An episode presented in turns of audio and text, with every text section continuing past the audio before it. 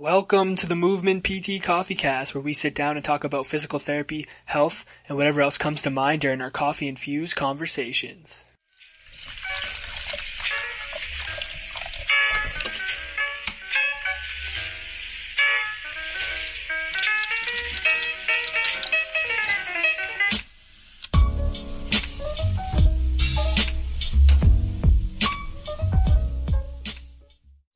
Right, welcome back to the Movement PT Coffee Cast. My name's Dalton, and with me, as always, is my beautifully bearded friend William. William, how are we doing today?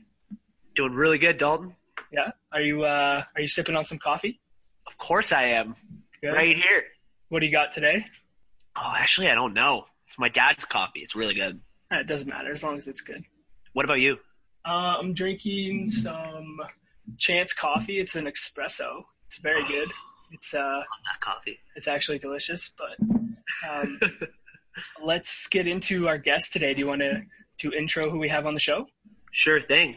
Pretty excited this week. Uh, last week we had a our first student on the show. This week we've got our first professor on the show. Uh, the reason we're having him on, his name is Darryl Yardley, is he's our professor of our business class. One of our favorite classes. It was really exciting. Uh, one of those classes that really pushes the boundaries and just gets you thinking outside the box. Uh, he's also excellent at just getting people to come and talk to the class. Uh, we talked to uh, Jimmy McKay at the class who came on, uh, creator of the PT Pintcast, came on and talked to us. And so it's just one of those classes you're looking forward to going to, and he's got lots of thoughts. So without further ado, how you doing, Darryl? Hey guys, how are you? Thanks, uh, thanks for the invite. Of course. No Excited to be to be the first prof. Yeah, you have, you have to set the set the bar. Yeah, no, no pressure, eh? Nah, No you're good. pressure at all. No. Hey, I'm glad you guys enjoyed the course though. You guys, uh, your class was a lot of fun. Yeah, it's a great course. Yeah, it was, it's, it's good. I think it's a different style than majority of our classes, so kind of I think it let people kind of shine on, on like who they were and like ask some questions that maybe they wouldn't be able to ask to other profs uh, in the program. Yeah, for sure. And I think it's it's sort of a, that ability to see how how interactive your class was and engaged they were is sort of supports the uh, how how bright our future is in the next uh, years to come. Yeah, I feel like that was the best part about the class was just the level of engagement. Like you could really go back and forth and get some good debate going and stuff. Like, is that something uh, that you've kind of figured out over the years how to get to that point? Yeah, I think the you know you know looking at things that used to inspire me quite a bit was you know spending a lot of time looking at TED talks and stuff like that, right? So you're you know you're, you got this vision of one day being on a stage similar to that, but when you see how many people are you know when you're watching them on YouTube, you see how many people are are viewing these you know these talks and and how many of them are liking those talks versus the know how many thumbs down type of approach is it's just a way to, to judge en- engagement and, and allow people to feel that they can be involved in that in that discussion as opposed to just reviewing slides and I think a lot of a lot of my education prior to going to physio school was just about slides and, and studying in the university, like you guys would have would have can attest to as well. But I think that that ability to to to create sort of a even a vulnerable opportunity at times for even the professor to to sort of put something on the table that people may quite frankly 100% disagree with, but getting that getting that peer peer to peer and, and soon to be colleague to colleague discussion going, I think is really important for the for the future of the profession. Yeah, totally agree. And I think one thing is sometimes you feel like you're strongly against uh, a topic or a viewpoint, but then when you get challenged on it, it's really hard to actually come up with some thoughts to argue against that point. So I feel like that class like really gets you to actually think think about how you can convince somebody of your side of the point, right? Yeah, and and I think over the years it's been it's been kind of a shift for me, right? To you know, you have a thought in your head which you think is right, um, and you know, in the past you kind of steer people back to thinking, okay, well, you know, this this way is right, and you know, you're probably going to get tested on it, but not not sort of having as much of a focus on the evaluation component is has been nice for us, right? So, and you know, one of the first conver- debates I think we had in that class actually was, um, besides Jordan giving me that you know that challenge around the unemployment rate of zero versus 0.3 which i still have not really fully figured out what he was talking about but i figured he's a really smart guy so he must have had some some sense there Yeah. Um, but was that debate around the dental model, right? And actually, I think that you know debate should physios be seeing patients as you know in a dental model as a family physio, and we had this you know should we be seeing people every six months or a year? And it was really in that room you could tell people weren't comfortable with that. Some were on board, some weren't on board. Um, but interestingly, by the time that final assignment came that you guys did around you know the how can you change practice and what is your role as a young physio i was actually shocked with how many people utilize that dental model as, as sort of an an opportunity to um, dental or the physio or the family physio model as really saying this is something that we can be doing. So it's kind of interesting to see how a debate made people uncomfortable, and then all of a sudden it was is people had the maybe just more of the comfort or the knowledge around it now to say, you know what, actually I could make this work as a practicing clinician. So it's really nice to see it come full circle. But I think a lot of that um, that full circle is related to the fact that you guys were such an engaged class and, and actually challenged each other, which I thought was pretty impressive. Yeah, that's that's pretty crazy. Like that the dental model is interesting. Like they're so aggressive. like you'll get like a phone like I'll get phone calls from my dentist, like emails asking me to come in. Yeah, my dentist messaged me on Facebook. He's like, no way. Yeah, yeah. Well, we, we I've known her for like years, right? So we actually studied together back in university, and she'll say, you know, you haven't been in, and it's, it's been uh, nine months, and I'm like, well, my insurance is nine months, not six. She's like, Darryl, you know better. I'm like, fair enough. And you know, you do the walk of shame in there, and you're yeah. like, I'm sorry. Have you flossed? No. No, no. But I guarantee you, you don't go to you don't go to the gym, do you? No, no. So it's such a but again you know the other day i'll, I'll and, and, again this is not to be disrespectful. I think it's a brilliant model. But i walked in there and the dental hygienist was also someone we actually lo and behold went to school with us back in high school. And it was basically like a hour and a half session because it was like a catch up you know you have kids how's your kids blah blah blah. And next you know my the dentist walks in. Five minutes later i get my bill for 340 bucks. And i was like what did you do but however, she did her job. I had no cavities. I felt good. It was a great environment. And I booked my next appointment in six months, which clearly I'll cancel and make it to nine, right? So I don't have to pay out of pocket. But but just such a different world. It's just that's that's what you expect. But then again, she was extremely busy that whole time. It wasn't like she was drinking, you know, coffee with us. It was yeah. it was a matter of she was doing some pretty high level stuff that I think we almost when you have a, a, general or typical checkup, we don't really appreciate the other stuff that's happening. So, you know, it's it's an it's an easy model to you know kind of jokingly critique, but I think it's a it's a brilliant model that physiotherapists that's you know I think we've started to think about it. The question is is will we start to integrate it more into into the private sector, which is where all dental really sits. Yeah, I think a big part of that too is like uh, we kind of chatted about this a little bit before we started recording, but like the dentists have an identity. Like you know what you're going to the dentist for, you know what you're going to get.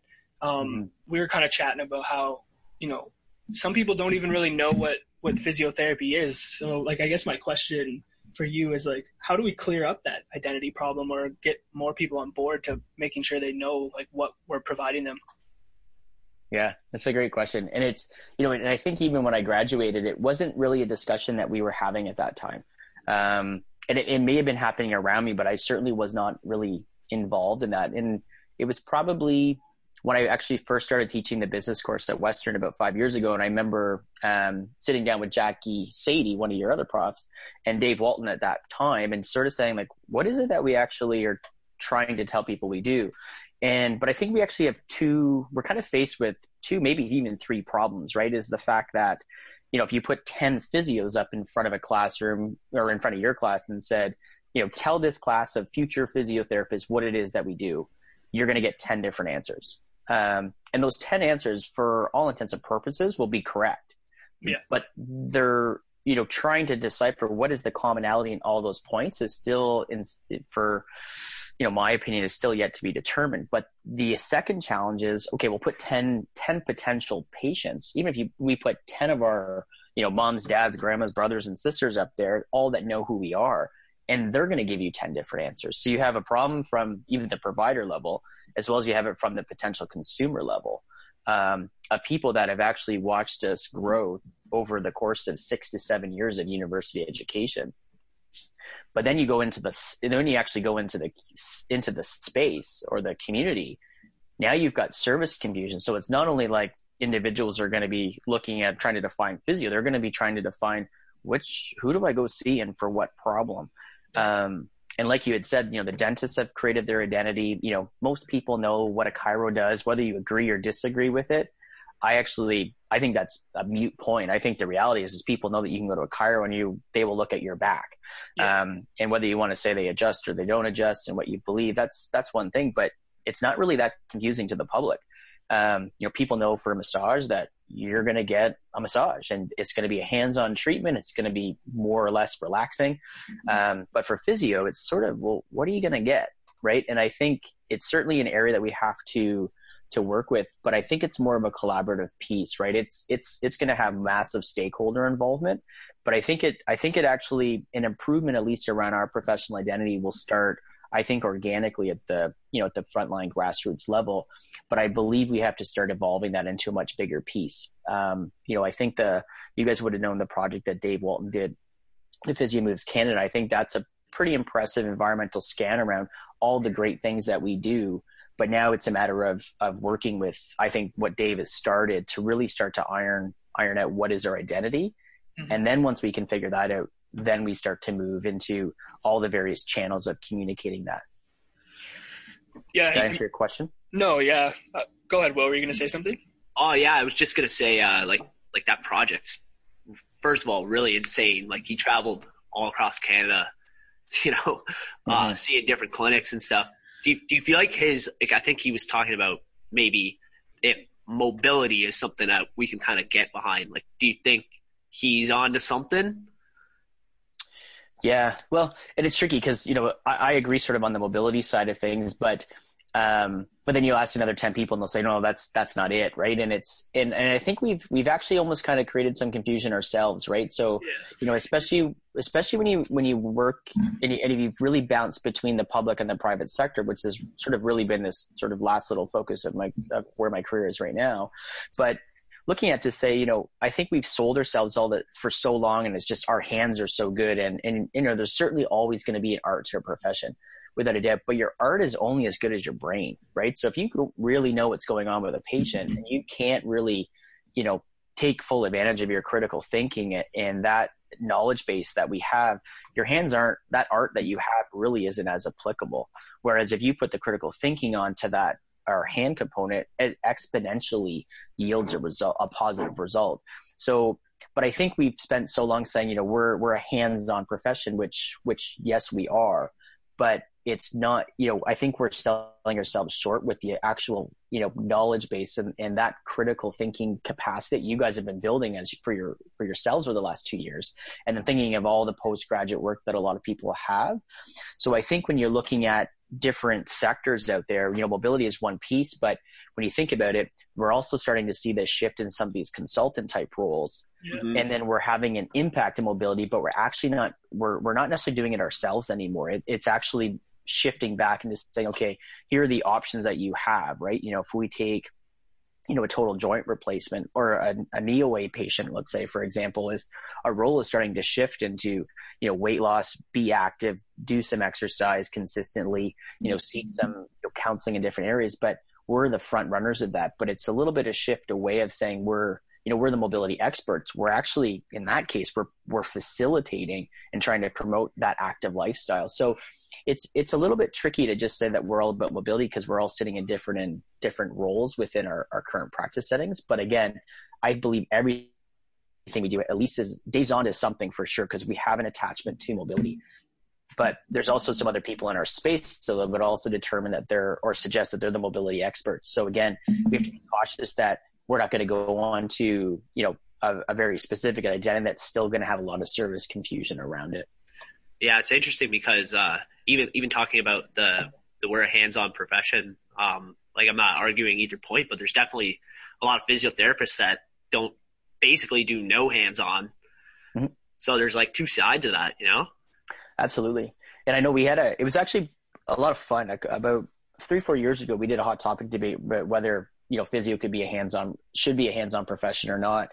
And, and I remember at the time I had just recently finished sort of you know, I finished my FCAMPT and I was actually still a practicing clinician, um, work and doing a lot of mentorship, teaching people clinically, you know, what would you do when you see this walk through your, you know, your clinic door?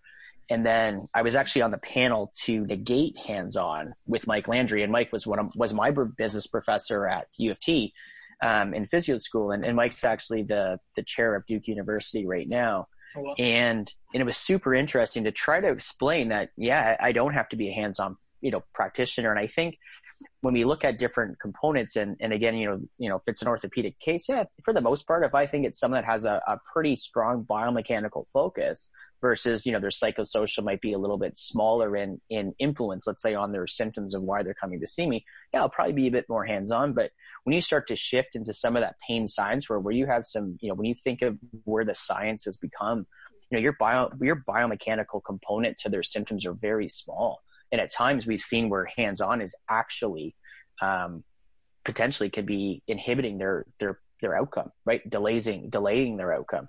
So I think now, you know, you're and then you start to shift into someone who's just consulting.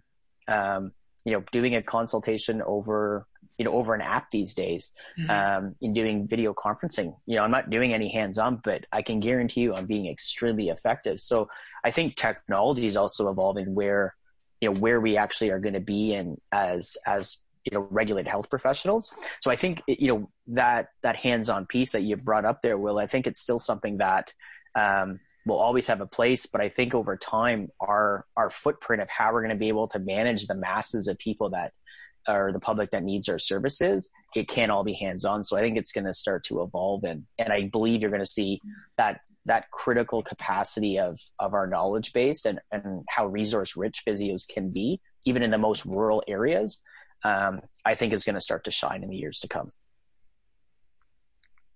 Cool. So, what do you think about um, uh, what do you think some of these new technological innovations are that can kind of help fit into that area you were talking about? Yeah. So, so what I'll do is I'll I'll save all the artificial intelligence stuff for for when you guys go back for your consolidation unit with Dave Walton because Dave's the Dave knows all that stuff and I don't want to steal any of his thunder.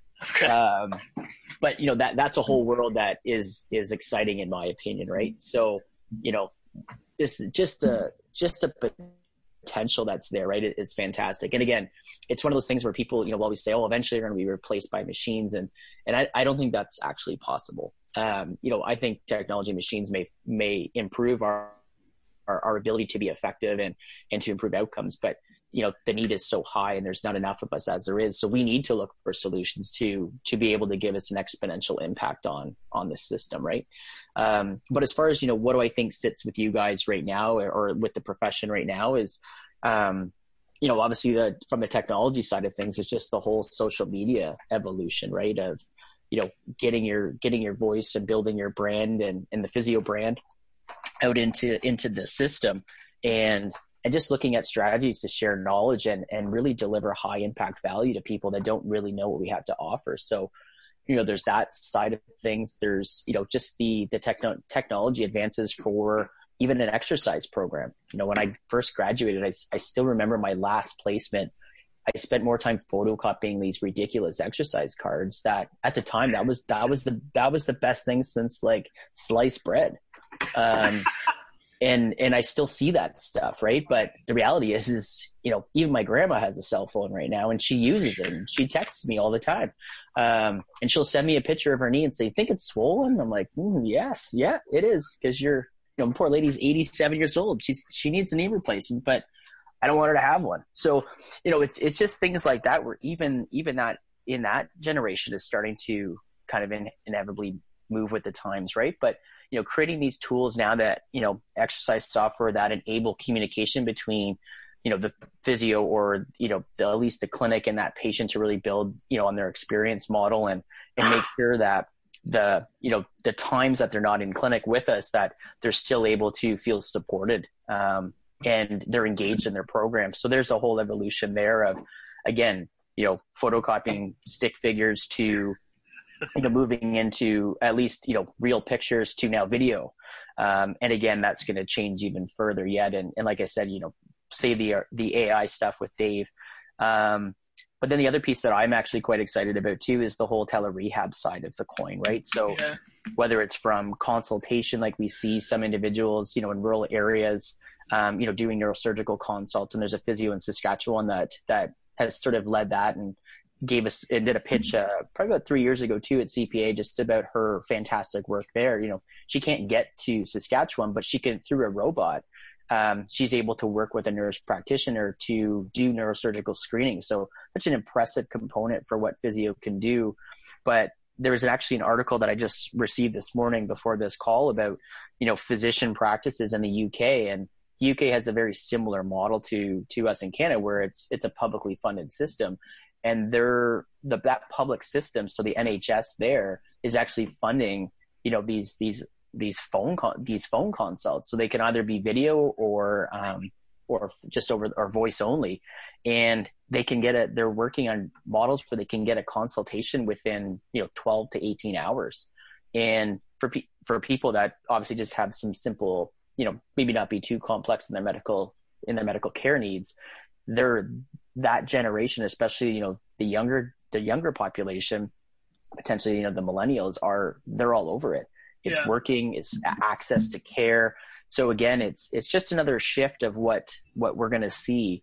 But i think the challenge is, is is we need everybody to realize that that's an acceptable option. It doesn't mean that's the option you have to actually participate in as a physiotherapist but it's one of those things that we need to accept that some people will work in that model and and there's going to be patients that are appropriate for that model and will benefit from that model and it's an option to you know see more patients than you would see in a regular clinic setting yeah, that, that was going to be my question. Is like, why why do you think there's like somewhat of a resistance to like moving towards those those uh, means of providing treatment for people? Yeah, I think I think it kind of goes back to that conversation too around just that that thought process for so long about or we're ingrained in that it's a hands-on profession and and it's true, um, but not all the components of what we do need to be hands-on. Um, you know, I, you know, for me, my, most of my practice now that I still have is, is all consulting. So I don't treat anymore, but you know, my job and what I, what I see is looking at these, you know, spine consults and, and hip consults for people that have really been lost in the system and they've been waiting three years to see a surgeon. They bounced around between multiple clinicians and, and someone just really needs to kind of quarterback their next steps in care. So I refer to physio a ton for these patients. Um, but because they've been waiting for three years to see a surgeon, they were told never to go to physio because they were waiting. Well, we, we, you know, you might, you might have surgery or be in a wheelchair if you do physio before we can figure out what's wrong with your spine.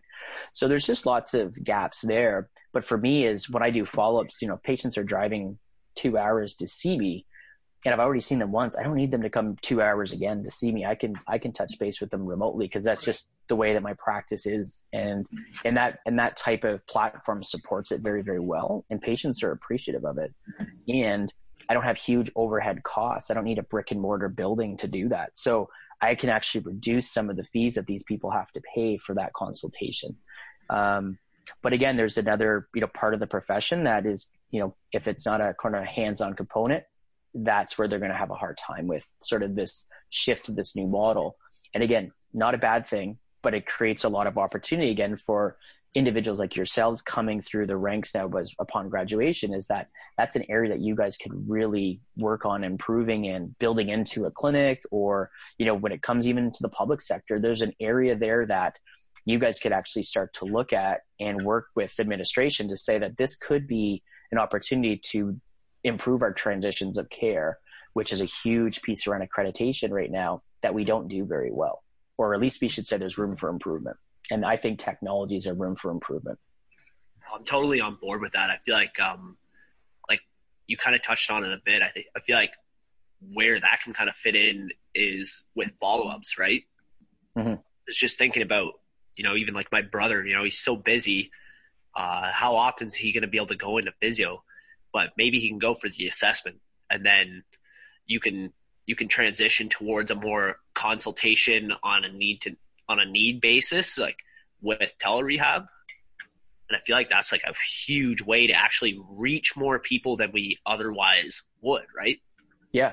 And, and it's and if you look at it too, if you bring it back down to that that ability of how we're learning now, right? So, you know, when you look at the postgraduate education, you know, everything used to be you have to do it all in person and depending on where you lived as a physio, it, it was actually very uh, accessible or extremely difficult to you know pursue post grad training. So everything's moved to sort of the you know an online distance platform, and then you come in for residency periods, or you or you then would you know come in and you would do some you know hands on work, or you'd find a mentor in your area to build upon that.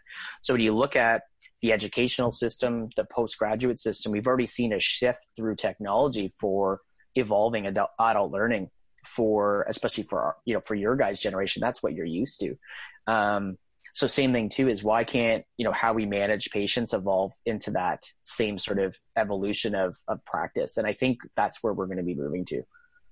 Agreed. So darryl one of the things that uh, you brought up in your in your class was this idea of being an entrepreneur. Would you mind just kind of defining what that is and talking a little bit how that fits into like the physiotherapy profession? Yeah sure. So one of the things for me is you know whenever when i was going through school and even after it was always about you know are you you know are you going to be a clinician or do you want to be an entrepreneur? Um, and everybody sort of knows as an entrepreneur is you typically you know you identify a gap in the system and you, you kind of the thought processes or maybe to simplify it is you know you just kind of go out and you do it on your own.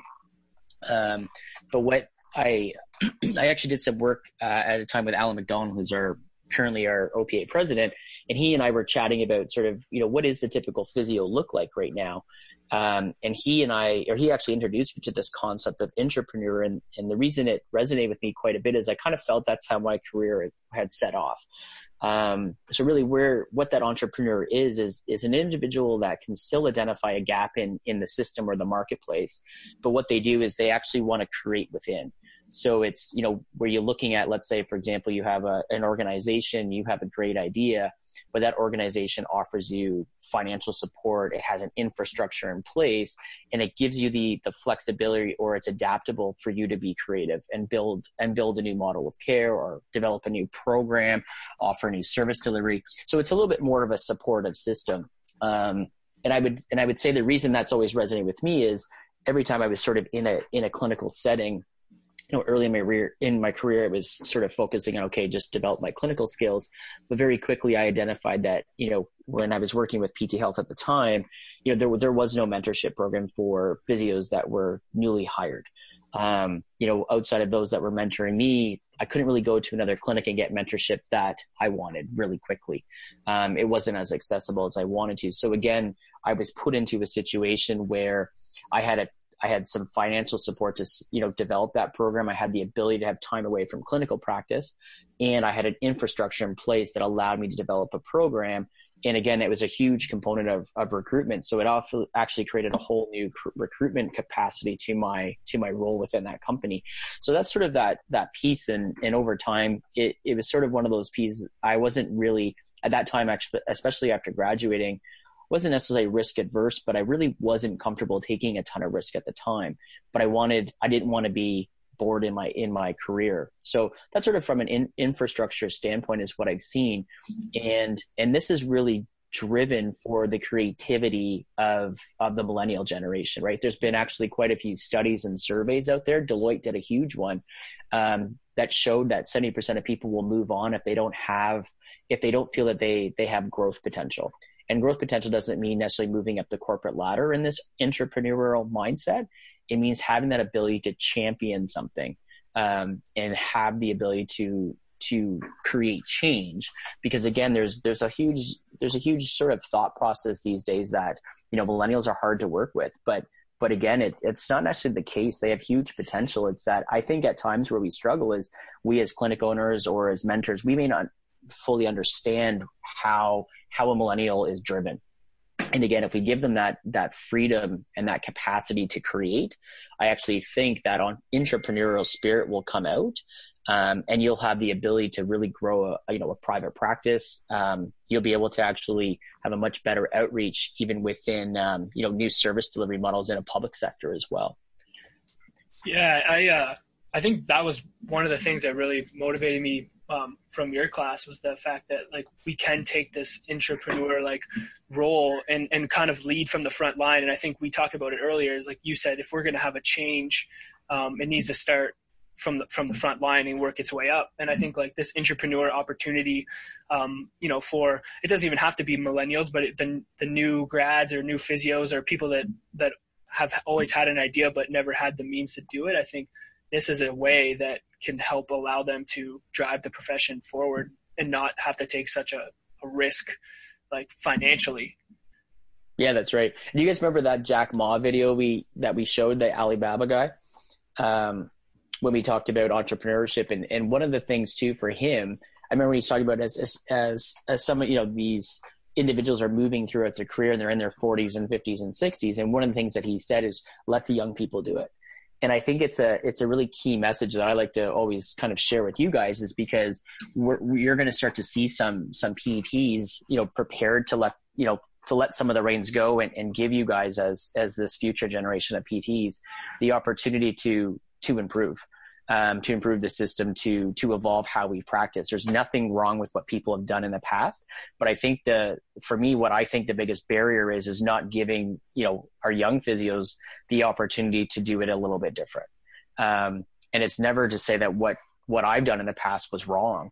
I don't think there's anything that's wrong. I think the only thing that's wrong is not to realize that the profession is going to going to evolve, and it's going to evolve by creative young minds. Yeah. I definitely agree with that. How do you, like you've talked about how you've um, had some mentorship in the past. Like, how do you feel like a mentor uh, can help with that growth of a younger person? Yeah, I think you know the mentorship side of things is always interesting, right? And and when you ask a lot of people what what mentorship means to them, many don't actually know. Um, and and this happened to be early in my career because I actually had when I did the mentorship program in the for PT Health is is we had built it in a certain way. We just thought, okay, we're going to do we're going to have all these you know one on one sessions. It's going to be a lot of direct um, you know mentoring time and things like that. But when you start to evolve, when you actually start to evaluate the program, you're like, oh, actually that didn't that may not have worked that well. so so it, it worked for some, but it didn't work for others. So I think you know mentorship is sort of like an a la carte kind of you know piece. You know, if you guys go, you know, if you guys are going away, and I think you guys are probably going away as a class at some point, right? Or did you guys already go to Mexico or something like that as a class trip? Uh, no, that's coming up. It's coming, it's coming up. Yeah. So again, if you think of that, you guys are not all going to go to the buffet and literally just choose all the same food. Right right? So there's preferences, there's needs, there's allergies, you know, there's all these things. But, and I think that's the way that mentorship really needs to be focused. So it needs to be more of a, you know, an initial coaching piece. But I think the challenge is it's hard to, it's hard to go from a, an academic setting where a lot of your education is based on preceptorship where, you know, you're, I'm, you guys are on placement right now. You're there for six mm-hmm. weeks and we're going to try to teach you as much as possible to supplement and and put into practice what you guys just learned in the classroom right? It's just sort of how the master's program has been or the curriculum has evolved over time. But the challenge is is that each of you is going to respond differently in your professional practice setting. You know you're going to be in a supportive environment you may be alone um, and I think one of the, you know, early on, one of the first pieces is trying to get people to realize that mentorship is about, you know, one, it's a two way, it's a two way street, right? So if I was mentoring you two right now is I'm going to learn just as much from you as, as you're going to learn from me. And that's a, I think a, key, a critical point to get across in the mentorship process. Whereas potentially when you're thinking about placement, you're probably going to get, well, hopefully you're going to get more from your clinical, your instructor or your preceptor because you're in a focus of just basically saying, I'm right now I'm a sponge. Teach me everything you've done in the last, you know, five, 10, 15 years mm-hmm. and you mm-hmm. guys will go away with that. Right. Whereas afterwards, this is now a, the first start to your career. And our job should be facilitating you to actually just kind of raise the bar more than you thought you could. Um, but the way to do that is to actually ha- start to create a relationship with whoever your mentor could be. Um, and remember that mentor doesn't always have to sit into the physio world. So for you guys is clinical will be your sole focus. And I think that's not a terrible thing. It's not a bad thing at all. It's actually probably a requirement. But what it is is it's a matter of trying to determine what where do you see yourself for the next you know one, three, five years from now, and what are the steps that you need to get there. Um, you know, some of my best mentoring sessions, if you will, or some of my best mentors were just having an hour conversation, you know, potentially at one of our conferences over a beer, or sometimes it's actually treating a patient. Um, you know, and I, you know, you treat the CEO of a huge, you know, national steel company and you're like, whoa, you know, things that this individual says about business is totally different than what my, my thought process has ever been or whatever I've been exposed to. Um, so I think when it comes to that, it's really trying to be able to define for yourself, especially where you guys are now, is what does mentorship mean to you and what do you require? Um, or what are you, what are you hoping to see? And just like we expect just, you know, patient, you know, Mrs. Smith comes into your clinic tomorrow and she's got knee pain and her knee hurts and she has a goal, but you will likely surpass her initial goal because we had that we had that skill set to do that. Her first goal might say, "Just guys, can you get rid of my pain so I can walk and I can go have coffee with my friends?" And once you do that, she's like, "Well, actually, you know what? I I can't do stairs anymore. I have to always take the elevator. So I, there's certain restaurants I can't go to with my friends. Can you fix that?" Right. And I think that's the power of mentorship for you guys is once you know what you're really looking for, it gives a mentor or potentially you need to find a different mentor that will take you to another level again. And I think when you guys are looking at, and especially I know YouTube from class, is you guys have a big vision, and and the men, your mentor should help you start to achieve that vision, um, and you know increase even your network because I may not be able to help you guys in all areas of where your professional growth will go, but I I should be able to connect you with somebody who who knows somebody or or somebody that can do that. So I think the first step is knowing exactly what it is that you you think your mentorship should look like. Yeah, I think I think one of the biggest things you said that's something that uh, I've started to realize as me and Will have you know done the podcast and done the social media thing is that the mentor doesn't necessarily have to be someone that you physically see or are with every single day. And I think I think once people start realizing like you can go out and find a mentor that you see as someone that will work with you, like you're saying, that two way street. Um, mm-hmm. You can do that over the internet now. Like the power of of social media, the power of like even just this conversation that we're having right now. And I think for for me, it just opened my eyes to the fact that like I can go out and find someone that that aligns with me and it doesn't i don't have to just sit and wait or be like oh there's no mentors i can't find anyone kind of thing yeah no you're you're you're absolutely correct. And I think, you know, just even the way that people have have, you know, tapped into social media to get their expertise across, right? So, you know, for me it's been it's become so much more accessible to tap into um, experts outside of the field than it ever has been. You know, so you know, we, we were chatting before the we started recording and and like I said, I was at a fitness business summit and you guys would have asked me when I graduated if I ever would have been at a fitness business summit, I would have said no chance. but I was I was two things have happened. One, you know, the conference was actually really impressive to see, you know, how how a profession that has no benefits, you know, has to do everything out of pocket, really has to drive value for a public for for you know an individual in their community to commit to going to the gym and then stay at the gym. You know, there has to be a high level of value there. Um, so again, it just proves that there's so much more potential that physio can do outside of someone saying, "Oh, my benefits ran out. I, I got. I need to stop coming out to your clinic."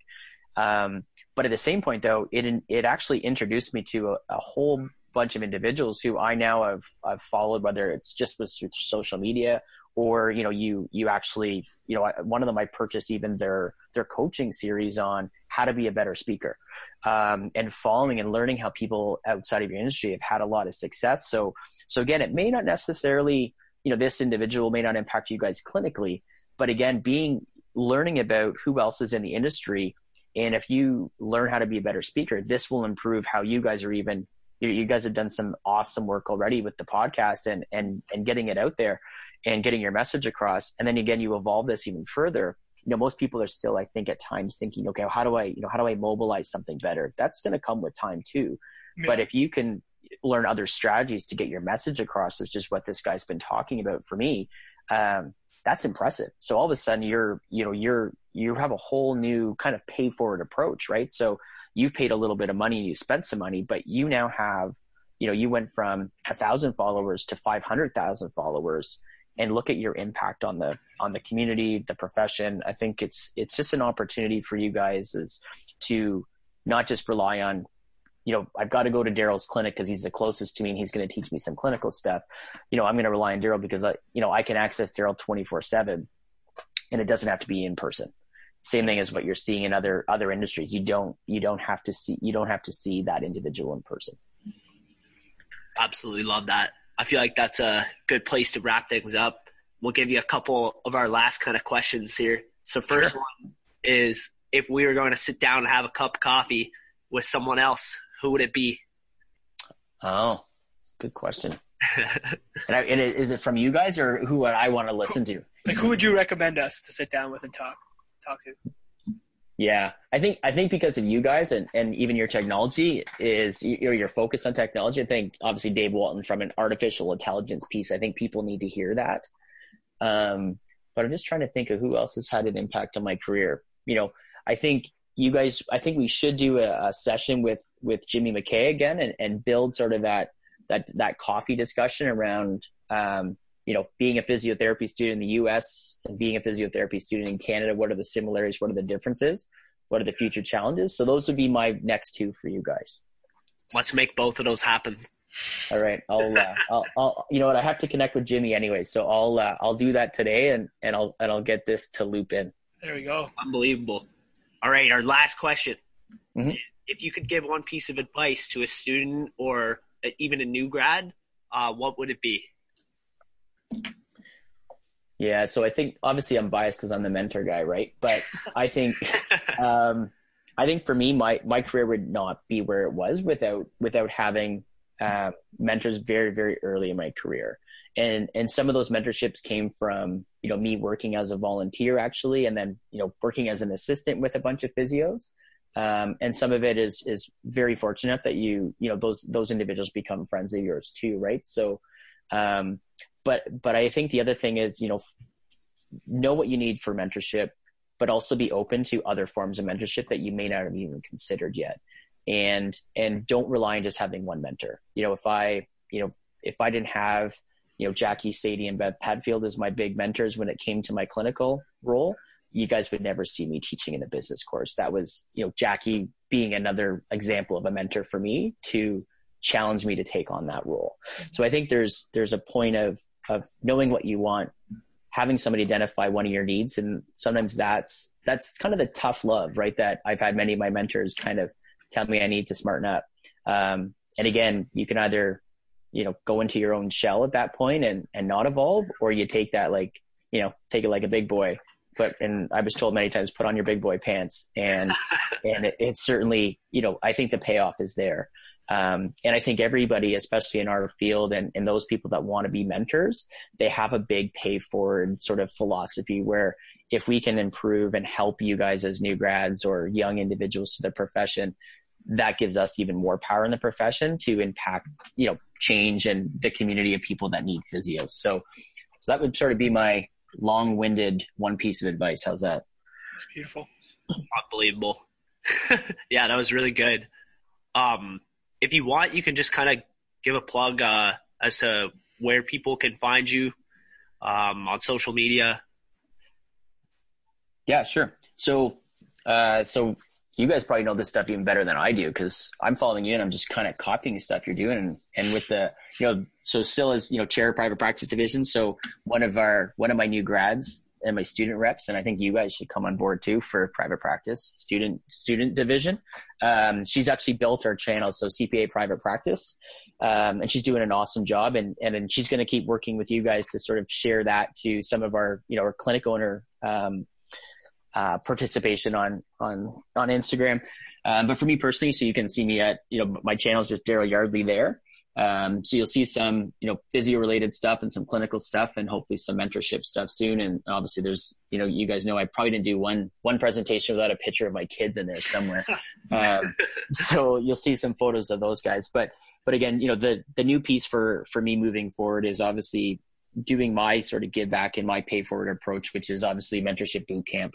So you guys can certainly be able to catch me there. And, and obviously there's always, there's, there's that in that ability to, you know, you guys know how to reach me anytime through email. So, um, so feel free to always reach out and I'm always happy to, you know, work with my, my new grad colleagues as you're no longer students once I finish working with you. So, um, so anything that you guys ever need, you guys know to, how to find me and I'm always happy to help. Awesome. We really appreciate you taking the time, Darryl. I know uh, the kids are probably uh, almost done with the TV watch, and you got to get back to them, make sure they're okay.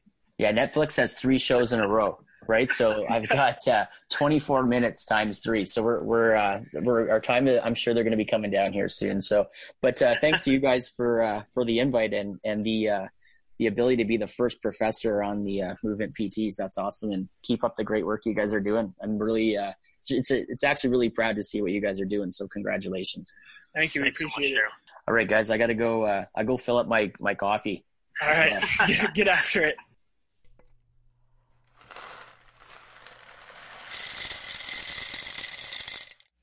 All right, guys, thanks for joining us on episode 11 of the PT Coffee Cast. We hope you guys enjoyed our talk with Darryl Yardley. Uh, Darryl is one of our professors at Western University, and uh, his class really pushed us, you know, to look outside the box and think about how uh, physiotherapy can start innovating as a profession, and has been one of the reasons why um, we've pushed to do what we're doing now. Uh, so we'd really like to thank Darryl for taking the time um, to sit down and chat with us. Uh, he's a busy guy, so we really appreciate it. Um, as for us guys, you know, you can find us at the MVMT PTs on Instagram, Facebook, and Twitter. Um, but more importantly, guys, if you could head over to iTunes, subscribe to our podcast, and leave a review, we'd really appreciate it. It really helps uh, give us some feedback on what you guys like about our podcast, um, as well as helps our podcast move up the ranks um, on iTunes.